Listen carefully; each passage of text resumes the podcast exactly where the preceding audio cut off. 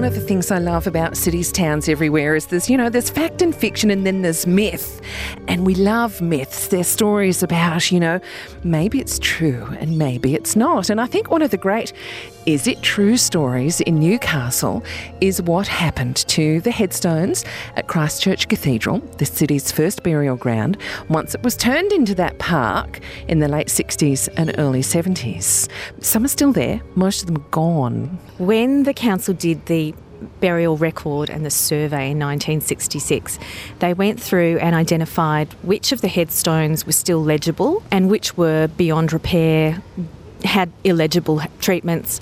So a decision was made to transfer the broken, illegible headstones to other parts of the city to be used as either road base, garden edging, retaining walls, that sort of thing.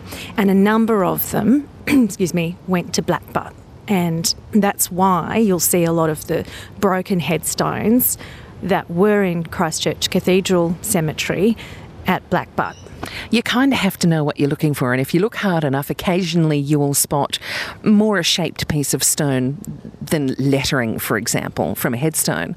Although I know I mentioned this to someone recently, and someone else popped in saying, "When I was a kid and you went to Blackbutt, you know they were, you could still read them." Wow, that's pretty amazing. I saw a photograph of one recently that um, that I can actually identify in a historic photo of the cemetery at Cathedral Park. So, yes, it, it, that that doesn't surprise me that people could still read them in the in the late sixties, early seventies. So you know when you've been out at Blackbutt Reserve with the kids and you've been having a picnic and you've been sitting on that little low stone retaining wall. Yeah, that's right. it, it's it's it's it's part of our city's heritage that that now are relics in the landscape in a, in a different place. But they came. A, a lot of them came from Christchurch Cathedral. Do you know where else they went? The ones from Christchurch, you mean? Road base.